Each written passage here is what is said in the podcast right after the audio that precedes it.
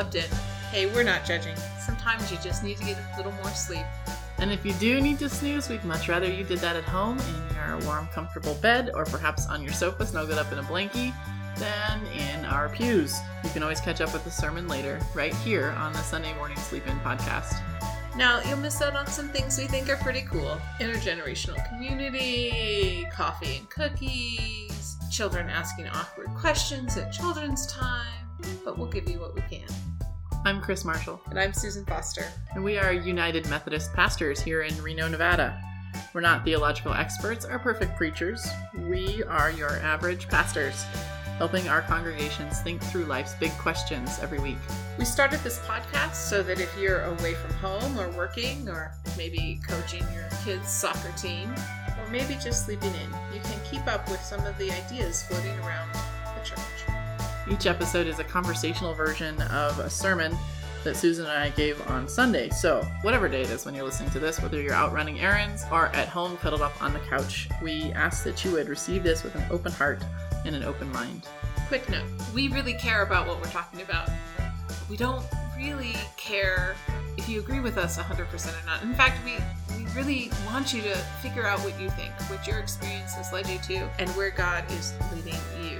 Gotta and use the brain, God Gotta use ya. the brain, yeah. So figure out what you think. Send us an email about it if you want to disagree. But we hope that whatever you think or are thinking about, that you will experience the mysterious loving force in the world that we know is God as you consider this. So, Susan. So, Chris. We continue our trek, our trek, hike. Our hike. Today hike. Through the Sermon on the Mount. Great. Uh, we are in chapter seven.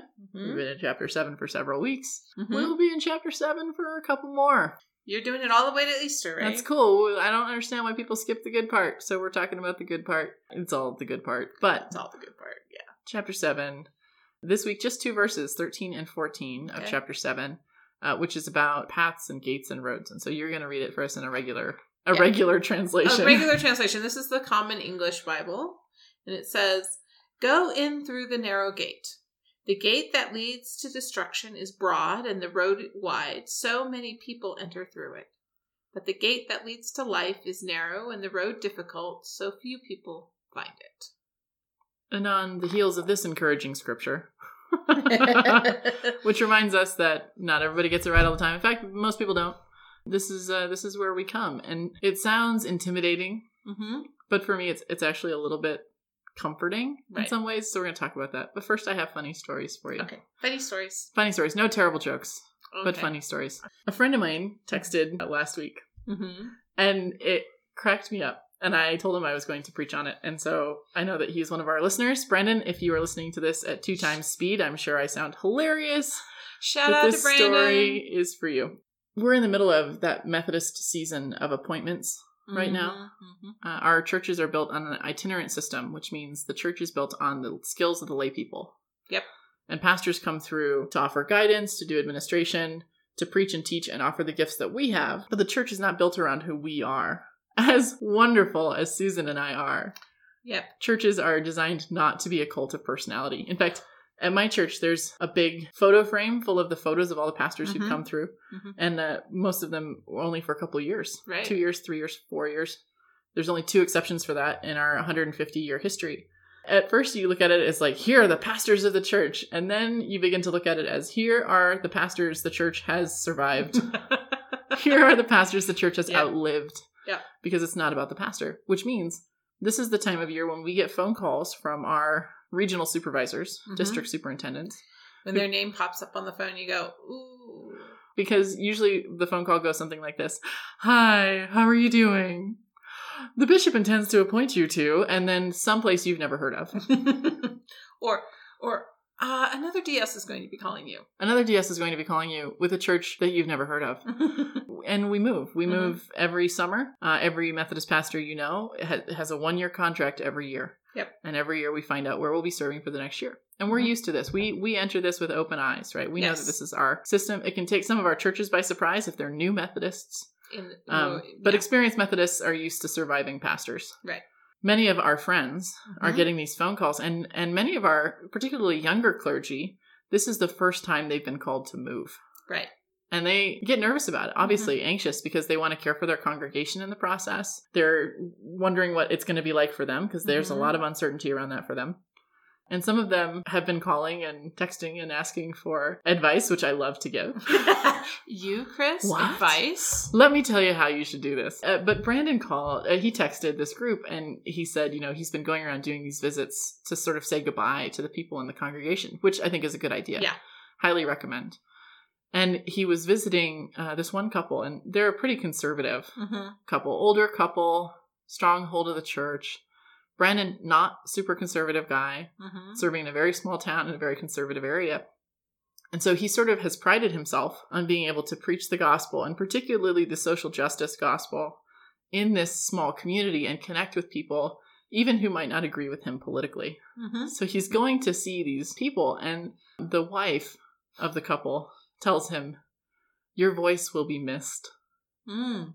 Which is a nice thing to hear, because yes. he's thinking, oh man, I've done a really good job preaching the gospel to these people who, who are so conservative, and I'm not conservative, and, you know, yeah. good on me. And then she says, because my husband has hearing issues and uh, he can actually hear you. He can hear your voice. It's so lovely and low and resonant.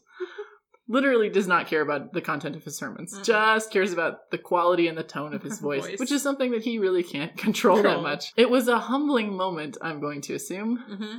Brandon, we all have those. Yes. And I'm going to share some more of them with you. I just thought that that was pretty funny. You get so excited about, man, I'm really, I'm, re- I'm bringing the gospel, and it is about nothing that you have any control over at all. No. This happens a lot, I think, in ministry to pastors, but also to lay people. We, we all have those moments where we think we're getting it right. Yeah. And we're so excited about it. And we realize, oh, that was not actually about me. That was not actually about anything I've done. That nope. was basically a total accident. Mm-hmm. I was asked when I was a very young clergy person to preach at annual conference at the service for retirees. Yes. Which is terrible, because yes, like it's the worst, because these people have been preaching for forty years or more. Yeah. And their families have listened to their sermons for forty years or more. So let's ask somebody who's preached five sermons in her life to stand up and preach to these people. What could I possibly have to say to them that they hadn't heard in forty years of ministry, or hadn't thought, or hadn't right. assumed, or whatever? Uh, I was terrified. Much worse, they only gave me three minutes. Right, which and is they hardly had me, enough time to do, develop anything. No, and they had me follow two of the best preachers, preachers in the conference, Victoria Schlintz and Stacey Current. Yeah. Both like, powerhouses. Yeah. And I'm just thinking, well, we're just setting the bar real low for all people coming in. That's what we're doing. Just setting the bar real low. I was terrified. I had no idea what I was going to do. So uh, what my kind of go-to thing is when I'm totally at loose ends is I call the wise people around me who have more experience in whatever I'm dealing with than I do. So I think I called you, Susan. Mm, yeah, I remember getting I a call. Yeah. No, I called Mark Cordes and Mike Carroll and mm-hmm, mm-hmm. Dave Schlager and Jane Schlager and mm-hmm. all the people I could think of, and said, what would you do? I talked to, I was in a couple of clergy associations at the time in Fresno. I was in the Methodist one and the U C C, U C C one. I talked yeah. to both of them. And people generally mm-hmm. did not give advice. Instead, they told me about these big moments in their ministries when they had totally screwed the pooch, which is not comforting. Because the assumption in that is, you're about you're to screw the, the pooch, pooch, kid. Like, there's nothing you can do. This you, is just uh, going to be a, a pooch screwing adventure. Grit your teeth and bear it. Mm-hmm. Like, that's really what it was. But in a in a way, it was actually the wisest thing they could have done. Right. Because then I used all their stories in my sermon. One of the women was talking about when she was performing a wedding. It was an outdoor wedding. Mm-hmm. And there was no wedding coordinator. Oh, yeah. And so she was going to have to be both the pastor and the wedding coordinator, which is tough to do. Tough to do. Because you're in the wrong, you're not in the right place. So she'd made people rehearse for like two hours the day before. She had worked out all these signals with them, and so like she had all these like kind of was, subtle signals that like she could send baseball. To the wedding party. Yeah, very much like baseball, where she could sort of do this very subtle thing, and then the next couple of attendants would know that it was their turn to come forward and walk mm. down this aisle made of chairs on this grassy area in somebody's backyard. Yeah, together climb the wooden steps up to the deck, which was on the second floor.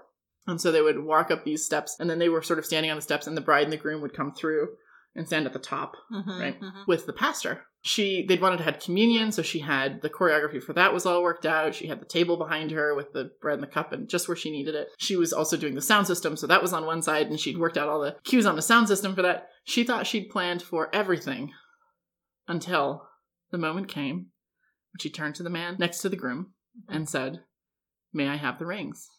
And he dropped them. And he dropped them through the slats on the deck from the second story into the unkempt growth underneath the steps. These incredibly expensive rings. Well, the whole wedding came to a halt while the whole wedding party scrambled down the steps to crawl around on their hands and knees to look for the rings so that the wedding could be completed. I love that story because yes. in the midst of looking for these rings, which are actually kind of incidental to the ceremony, yep. I mean meaningful but incidental right. to the ceremony, they put everything else on hold mm-hmm. to do this one little thing. I thought that was hilarious. Yeah. So she tells me this story, and I'm laughing about this story. And then the next weekend, I was at a retreat weekend where I was the clergy person for a bunch of teenagers. Uh-huh. And at this retreat, they had this big choreographed communion service planned. There were two teenagers who would act out the story of the life of Jesus, and it would culminate in communion. And it's a complicated thing. They have to memorize all this stuff, how to move, how to do this, how to do that. And so they'd been practicing and practicing. They'd run through it twenty times. Right. They thought that they thought of everything. Nope. And it gets to that moment in the service where they're supposed to lift the elements. And they realize... there are no elements. They have forgotten the elements. And so they look at me and they do that telepathic thing where they're like, the eyes get real big and they're just looking straight at you. And it means like they're screaming in the middle of their head, "Help." Yeah. Yep. Had one and so I stood up morning. and very authoritatively moved to the front of the altar, saw what was going on, and said, "We're going to kneel and pray." And so both of these teenagers in the front knelt to pray. And then I gestured to the congregation, and everybody in good Methodist fashion bowed their heads and started to pray. And then I sprinted to the kitchen, yep. grabbed the bread and the juice, brought it back, set up the, the elements, said amen, and everybody looked up at the same time and was none the wiser. In the midst of practicing all this elaborate choreography, we'd forgotten the basics. Right. Right? This is the human story. Right. We do this all the time. Mm-hmm. We practice and practice and practice. We think we can think of everything, and, and something's still going to go wrong. And it and it's oftentimes something that's like so basic to, to really what we want to have happen. Yeah, we're still going to screw up. You, yeah. Do you have any stories like that, Susan? Since we're all Not, telling stories on ourselves. Uh, I'm I'm trying to think of one. It comes off the top of my head. I, I, you know, so I'm, I'm pretty I'm pretty graceful with myself. I'm like, well, that well that, that went, didn't work. Well, that was weird. Well, you know, actually, just actually. um For Lent, I decided that we would, instead of using intinction at church, oh, use no. the little cups. Yeah. The communion shot glasses. The little communion shot glasses. So I set up the trays and I warned my communion steward, and, and I thought I had it all covered, except that evidently nobody in my congregation remembers how to do it that way. Oh, no. It's been so long since yeah. it's been done that way. And it was a little Were they all of, trying to dip it into the shot glass? No, but they were all like, bread, cup... The the young kids, like literally there are kids in my congregation who've never even seen that set of They've serveware. Never seen it before, yeah. Right. That was that was that was and, hardcore nineties right there. Even eighties, um, really. Really. Well, and I'm not sure, you know, because we have a set of both, right? Yeah. And so, but it was it was a little bit of holy chaos, and everybody got communion, but it was it was a little bit of a lesson in like what my assumptions are. Yeah. Right? Like, because it's been years since I've taken it that way, but I have a memory of how you do it. And was there a reason why you wanted to do it that way? Just to shake things up. Okay. Because yeah. we have this beautiful communion rail we never use. It was really funny because there were things that I hadn't really thought about, like what do you do with the little cups and like... Yeah, what happens afterwards? Right. The ushers come through after service and pick them up. Or if they're well, my no. ushers, they give me twenty-five cents and six-year-old Kristen Marshall runs through the pews and picks up all the little well, cups. Well, and we didn't we didn't do it in the pews. We did it at the rail. Oh, okay. The rail is actually designed that there's like a little trough to put mm-hmm. them in. Yeah. Like there's not little holes, but there's like a little trough, and I was like, just leave it there. And one of the girls was like... trying to be that, so helpful not, and clean them all. It was just...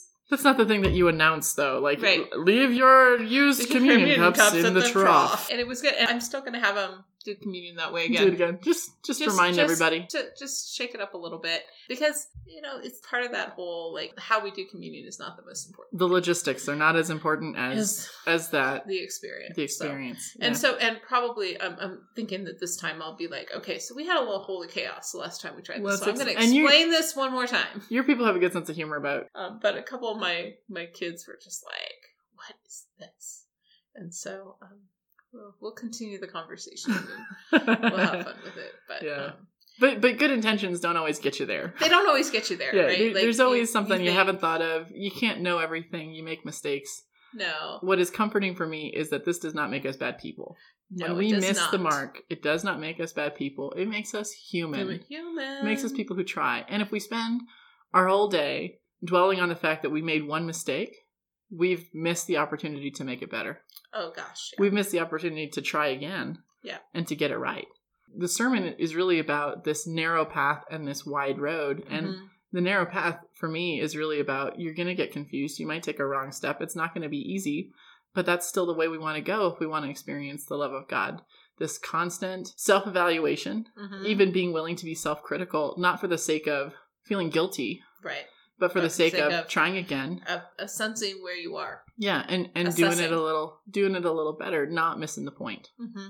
Like, I think sometimes we do the self-assessment just because, just because, versus mm-hmm. like saying, okay, so this happened. How am I going to approach that the next time? Right. Because there is going to be a next time. There's always going to be a next time. So this is actually a really common image used by Jewish preachers. Mm-hmm. The two roads, one that's wide and easy and one that's narrow and hard. This is a very common image that they used to use. And usually it was about loyalties and practices. Mm-hmm. When Jesus was teaching it, again, he's teaching in the middle of Roman occupation.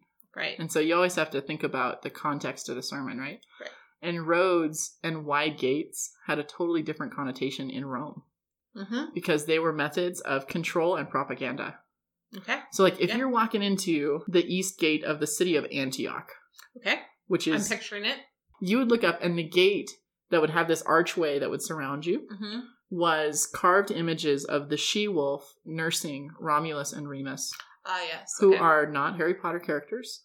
Nope. But are Roman gods. Mm-hmm. Okay. And not only are they Roman gods, they're sort of the founders of the city of Rome. Right. They're the mascots. Right. And so when you're walking into the city of Antioch, which is under Roman occupation, the images that you're seeing, and there weren't billboards everywhere. There weren't there weren't all the images that we right. see all the time. Right. This is a rare thing to see an image. The image that you see is you are owned by Rome.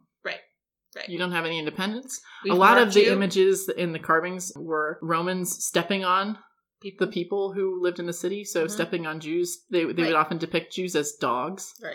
as as beasts. So the, the images of, of occupation. Yeah. Right? The things We're that... We're better that, than that, you. We that, own that you. You, know. You suck. Right. This is all Roman propaganda to prove Rome's sovereignty. Roman roads were like the main way that they moved things around. Militaries and people, for example, mm-hmm. taxes. Mm-hmm. Um, they were they were Trade. signs of military might. Mm-hmm. They were signs of economic exploitation. They were safe. Right. That was one good thing. Mm-hmm. But they were only safe really if you were a Roman citizen. Well, and they were the sign that Rome occupied you. You didn't have a Roman road if Rome didn't care about you or didn't think that you had, you know, they needed to put something their thumb they could on exploit. You. Yeah, it was. It was a sign of enforced submission. Yeah. Um, in fact, when the roads were being built, one Roman scholar said, yes, this is a sign of the spread of civilization. And another one said, this is a sign of the loss of life and limb in its military right. enforcement. Right? right. And so it was it was both of those things. The road was wide. It was easy. It was good to get things from there to mm-hmm. here. But it was also a sign of you are owned by something that does not care for you. You are an ant. So Jesus is sort of talking about this narrow path and this wide road. And he's saying that the way of God is not the way of the Roman Empire. Yeah. It's not violent. It's not exploitative. And it's probably a little bit trickier to navigate mm-hmm. because it requires this constant self-evaluation. There's no entitlement in it. Mm-hmm. You are not entitled to the rights and privileges of a Roman citizen. You are entitled to be in service to other people. You are entitled to be loved, but also to give your life for one another. It's hard. Yeah. It's difficult. And it's hard to navigate. Now, we are in Reno at yes. the foot of the eastern side of the Sierra Nevada. Yep.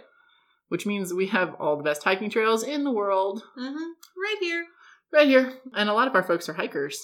Yep. In fact, I think I asked people in my church how many people have been hiking in the mountains just in the last year. Mm-hmm. And ninety percent of yeah, them easily, raised their hands. Easily. And so I said, well, you know, how do you navigate your way on the Sierra Nevada? Mm-hmm. And they said, well, there's paths, you know, usually there's some paths that other people have followed. Uh, some people will shout out compasses or topographical maps, maps if they're super yeah. hardcore. Um, I said, well, I was hiking Lac-Leven and, you know, you get to these plateaus, big, giant, curving granite faces of the mountain where yeah. there is no path. Mm-hmm. You come out of the forest with the trees and the lovely stampeded path that you can follow, and it's just rock, and you yep. can't see to the other side where the right. trail continues. Because there's no dust sitting there, there's no vegetation that's been disturbed. Yeah, it's, it's just, just it's just rock. Granite. And so, like, yeah. so what do you do? I heard a lot of stories after church of people surviving, trying to not slide off of those giant granite faces. By the way, don't go up there when it's raining. But good plan, good plan. We don't usually do that. They said, well, there's those stacks of stones. They're called cairns. Mm-hmm. And so hikers who have gone before will stack up, I don't know, eight or ten stones mm-hmm. on the trail. And it's the way that you find your way over the hard territory. Right. This is also an ancient Jewish thing. Mm-hmm. In Judaism, they're called Ebenezers. Mm-hmm. And when people we know were... the song, Raise Your Ebenezer. Yeah, here I raise mine Ebenezer, Ebenezer from Come Thou Fount of Every Blessing. That people would be wandering in the wilderness for forty years.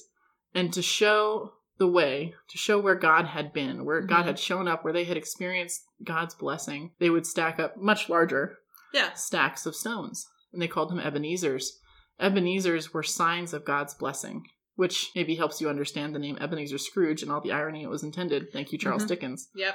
Ebenezer was a sign of God's work in the world. Right. And it helped you know that you were on the right path. So one of the things that helps me is to know that when I call... all of these pastors who've been doing the work longer than I have and say, what on earth do I do? They don't share with me all of the best tips and advice for doing everything perfectly. Nope. They share with me those moments when they have screwed up mm-hmm. and God has showed up anyway. Yeah. They share with me those moments when they get it wrong and the people of God survive. Yep. I think that's important. So the, the narrow path sounds difficult. Self-evaluation is not always no. super fun. No. But Jesus is saying, but that's what we're called to do. Not to get it perfect, not to make it easy. Right. But to do it well. Yeah. And and even when we make mistakes, to keep trying. We could name all the easy roads for us, right? Yeah. I mean, consumerism, mm-hmm. addiction to being busy, mm-hmm. objectification, mm-hmm. ignoring the things that make us uncomfortable. Yep. We could name all the things. The question is not what are the easy things, but what are the hard things that we're still being called to? Yeah. And when we make mistakes, how are we going to notice mm-hmm. and then move past them? Right. I think that's important. It's harder to reevaluate, to be self-critical, to repent, which means mm-hmm. to rethink. Yeah. And it takes humility. But humility for our ancestors was a sign of the spirit tempered and strong and resilient. Yeah. And so I think that that's something we got to do. Yeah. And just because we've spent a very long time making the same mistake doesn't mean we need to keep making it. Yeah, that's a hard one, right? Like time sink investment issues. Yeah. Just because you've invested a lot of time in one mistake doesn't mean you have to keep making it. Nope. So then I closed the sermon with my very favorite princess story. It is one of my favorite princess stories. Now, I know that Beauty and the Beast is in the box office right now. We have seen it. Some of us have seen it more than once. Uh-huh. Not naming names. But it's not worth it in three D, just in case you were wondering. I was not wondering. My very favorite princess story is The Paper Bag Princess. And I have the tiny book, the one that's like two inches square. Yes, it's adorable, everyone. That I got from my Sunday school teacher when I was six or seven years old. Her name was Jan Beekman. Jan, you're the best. And she gave me this book. And I think this is an important book to give to all people. Yes. Because it gives us a story that we need. Mm-hmm. But the story goes like this. There's a There's a princess... who has a beautiful castle, and mm-hmm. it's filled with beautiful gowns, yep. and there's a beautiful prince, not her brother. Oh, yeah, there's a suitor. There's a suitor. She knows that her job in life as a princess is to be pretty, mm-hmm. to live in her pretty castle, to mm-hmm. wear her pretty gowns, and to marry her pretty prince. That is her entire, entire job, job description. That is the purpose of her life. Yep. But one day a dragon comes, destroys the castle, destroys all the gowns, and carries Ronald away. Yeah. Ronald the prince. The pretty one. Yeah. And she pops out of the rubble and sees Ronald being carried away and decides that, you know, she doesn't have her castle anymore. She doesn't have her gowns anymore, but she, by gosh, is going to marry her prince. So she puts on the only thing she can find, which is a paper bag. We're going to suspend disbelief, people, about yes. why a paper bag would have survived a firestorm when gowns wouldn't have. And well, move maybe on it blew past over. That. Sure. So she puts on the paper bag and she goes in search of Ronald. Now she goes back to the mountains and she climbs through the mountains until she finds the dragon's cave. And when she finds the dragon's cave, she appeals to the dragon's sense of ego. And she says, Mister Dragon, I heard that you are the fiercest and meanest dragon in the whole world. I bet you could burn up whole forests. And the dragon says, watch me, and goes out and burns up all the forests. And she says, you know, Mister Dragon, I, I heard that you are the fastest dragon in the world, and you can fly around the whole world in ten seconds.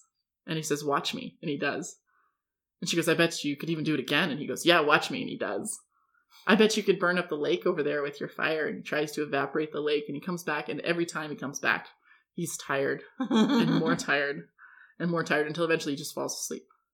She marches right past the dragon into the cave, finds Ronald, drags him out of the cave, at which point he can see her clearly. And he says, ew, you are covered in ash and soot. I don't want to be with you. And this is the moment she gets to decide if she will reevaluate her purpose. Mm-hmm. And I want to read to you. I didn't read this to my congregation. I just kind of ad-libbed. But Ronald says, boy, you are a mess. You smell like ashes. Your hair is all tangled, and you are wearing a dirty old paper bag. Come back when you're dressed like a real princess. Mm.